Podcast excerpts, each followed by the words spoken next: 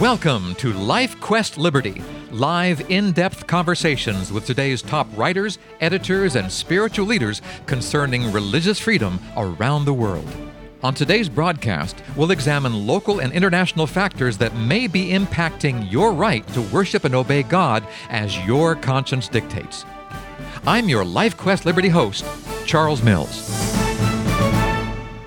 We've all heard the word ambassador those men and women of goodwill who try to keep relationships and lines of communications open between countries. But did you know that there are individuals with the equally important task of keeping relationships and lines of communications open between countries and their citizens of faith? Here to introduce the topic to us is Lincoln Steed, editor of Liberty Magazine. Lincoln, what do we need to know? Wow, this sounds like a civics class, doesn't it? yes. I deal a lot with the U.S. Commission on Religious Freedom. Mm-hmm and an office that was set up back in the Clinton administration, the U.S. ambassador at large for religious freedom. Mm-hmm. And I just thought we could have some little discussion of that because, unfortunately, I don't think most of the general public are aware that these individuals and these offices even exist. They don't seem to be the kind you hear a lot about in the news, that's for sure. No, and, and it should be. The Pew Forum, which works very closely with those departments, which are in the State Department, uh-huh the uh, Pew Forum uh, has done several studies. Uh, in the first one, they said that there was 70% of the world's population living in countries where there are severe restrictions on religious freedom. Mm-hmm. Not that each individual was, but the country would restrict you if you had religious viewpoints. They updated that recently. It's even 75%. So uh, there's a crying need for these functions and these people, and they are in place. now, how do they get there? Are they assigned by the president like other ambassadors are? Yes. The ambassador at large has to be uh, confirmed. It's not just on the say so of the president. Mm-hmm. The most recent one is Rabbi David Saperstein, has just been confirmed as the latest U.S. ambassador at large for religious freedom. Rabbi Saperstein is, is well known to Liberty Magazine. I know he, you know, he's in contact with us a lot, and we mm-hmm. go to different conferences together, and, and, and the Seventh Adventist Church uh, has long had dealings with him. He was confirmed relatively easy by the vote of 62 to 35, hmm. although, as you can imagine, a, a Jew in that uh, job, he could be seen negatively by many of the Islamic countries where there's some issues of religious freedom. but I think he'll do very well. He's a very competent uh, law professor and head of the Religious Action Center of Reform Judaism. So he's, he's been leading out in in his, in his own uh, faith initiatives and, and, and carving out a way for it. But now he'll have to look out for the concerns of all people all around the world. Yeah, I was going to say, is, is it sort of like the, the job of a chaplain? The chaplain can't come in and say, okay, I'm a Catholic or I'm a Methodist or I'm a Seventh Adventist. A chaplain has to be all things to all people of faith. Right. Although, when I think about it, it just hit me as you were, you were making that comment the last three, well, the first one was Ambassador Robert Seiple, mm-hmm. who had head, headed World Vision uh, for a time and been a college or a university president, and he was a Baptist. Mm-hmm. Then after him was John Hanford, and I think he was a Baptist, although I might be wrong on that. And then after him, before the uh, before Rabbi Saperstein was put in place, was Susan Cook, and I know she was a Baptist. so. Uh, there's certainly a message in there that where they're drawing from. Yeah. But yes, this person is called to represent the principles of religious freedom and the United States as it uh, stands for them all around the world. Mm-hmm. I think it's a vital position. It obviously doesn't have the political power that Secretary of State or someone else might, or even say the ambassador to China. Mm-hmm. But more and more, religious liberty is right up there with uh, uh, civil liberty issues, and, and I think the U.S. government has been paying some attention to this. So the U.S. government is looking at the world and saying there is an issue out here of religious freedom. Now, if the government of the United States is supposed to be free from religion, it's supposed to have separation of church and state, why are they so interested in religious freedom of other countries? Well, that's an interesting question, and, and uh, in another program we need to discuss the nature of the U.S. a bit. Yes, it's not a, a, religious government per se, but there's no question that U.S. Yeah. culture is highly informed by people of faith. Yes. And it was important to the uh, community that formed the United States, and it's very consistent with the cultural and even the uh, the governmental uh, intention of the United States to have such a position. This person is not promoting any particular religion. And as well as that, and this is what I wanted to mention on this program, in 1998, as part of passage of the International Religious Freedom Act, I think it was called, in 1998, the U.S. set up what is called the United States Commission on International Religious Freedom. Connected to the State Department, the, uh, the commissioners are independent. They're not told by policy what to do, but they are paid by the government and they do report to the State Department advising. And curiously enough, the U.S. ambassador for religious freedom is a member of their board, but he's a non voting member. mm-hmm, mm-hmm.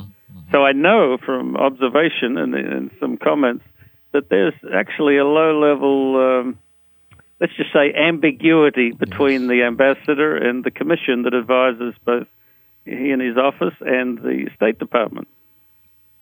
Well, now give us a little day in the life of here. What are some of the things that the ambassador at large for religious freedom would have to face in a given country? Well, they uh, travel around representing the United States interest and and the principle that we're committed to, and and can advise and sometimes perhaps wave the stick. Yes. Although uh, you know they've got any ambassador's got to be careful. They don't speak unilaterally uh, for their country. They represent the, the interests and the instructions of, of the government. But I know that Ambassador Seiple, for example, traveled several times to uh, Laos, where there is still a considerable problem with Christians witnessing for their faith. Many of them had been imprisoned, and he paid one visit there and preached to the uh, government authorities, who uh, consequently released most of those prisoners. So there's a very practical uh, effect of, of a roving ambassador from the United States representing narrowly the religious liberty interests of all people around the world. It sounds like that they're basically a, a bell ringer. They they look around yes. and they say, "Oh, there's a problem here," and just let everybody know that there's a problem here. Am I on the right track? Absolutely. Okay. And that's a good thing because goodness knows there are many problems in the world yes. today, many problems. Yes. And in the United Nations, which you know, has many positive aspects, but the United Nations is not always defending religious liberty as it should. And, and out of the United Nations has come, for example, an initiative by several of the countries asking for some international rule or covenant restricting anybody's ability to even criticize another religion or defame another religion. But of course, what they really mean is they want no one talking about what they do and, right. and, and their religious initiatives. So uh, a religious liberty ambassador can interact and, in this case, hold off those sort of negative international uh, tendencies.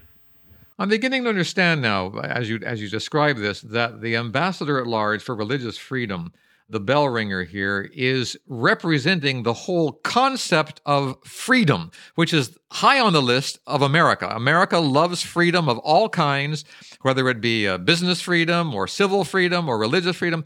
So they just represent basically freedom to the world. Am I right? Right. And I think, even though it's not stated, it's sort of obvious that by having such an office, the U.S. Uh, would of necessity be fairly careful yes, to yes. Uh, be acting the right way itself toward yes. religion, or, or it couldn't dare show its face, you know. Absolutely. uh, with this ambassador, I mean, he has to represent some consistency in his own government. So I think its role is not just overseas; it's it's reinforcing our commitment here in the United States to religious liberty. Well, I like that because it holds our feet to the fire here as well. And right. anything that does that, I'm all for, especially when it comes to religious freedom. And the uh, the commission really are fulfilling the same role.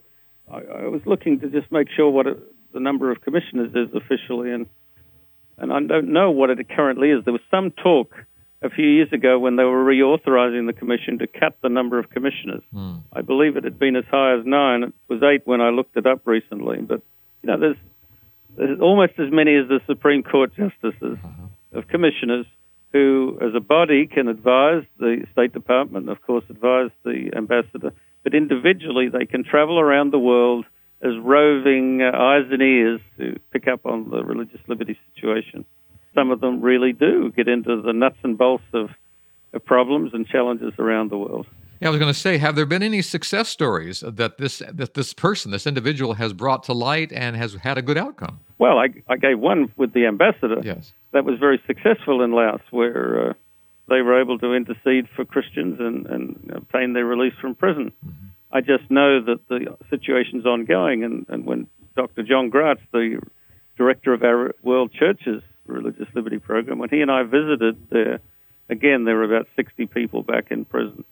So, uh, and all of this, you know, that you can't rest on your laurels, and the ambassador has to keep traveling, keep talking, yes. keep representing this principle that's a little bigger than the Constitution. But we need to remember that the Constitution does keep the government out of religious affairs, does require it not to interfere with religious practice, and does state very plainly that there's no religious test for public office. So the United States, at the very least, is mandated to a very neutral approach toward religious practice anywhere. But they can certainly come into a country and say, hey, look, you're standing on this person's freedoms. You're standing on this person's right to self uh, determination here. I think that's probably the angle they take. Am I right? Absolutely. Yeah.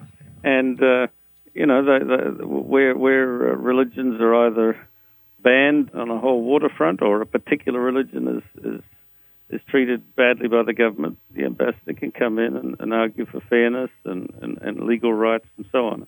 And so I, I, just know that, particularly in some of the ex-Soviet satellites, there's been uh, there's been a lot of work done, a lot of work done. I think the big challenge that remains is uh, the Islamic countries because they don't like to be spoken to, and the Sharia law and yeah. and the assumption of political power with religion is very strong in that area.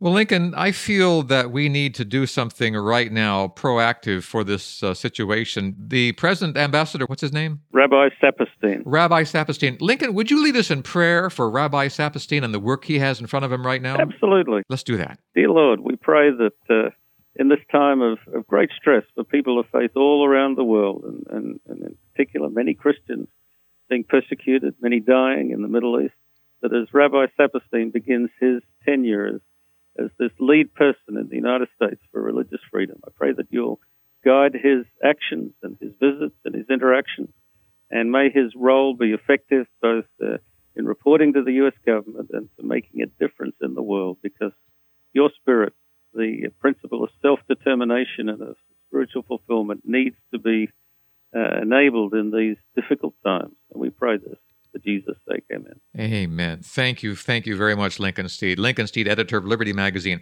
The website is libertymagazine.org. Lots of good things there for you to enjoy. And we invite you to visit there often and listen to these programs and also subscribe to the magazine Liberty.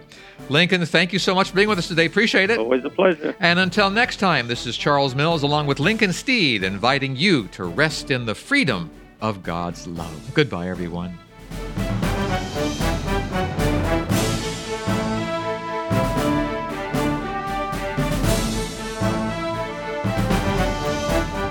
If you'd like more information about LifeQuest Liberty, call Three Angels Broadcasting Network at 618 627 4651 or email us through our website at 3abn.org. Join us again next week at this same time as we examine more of the threats and challenges facing your religious freedom. May God keep the flames of liberty burning in your heart today.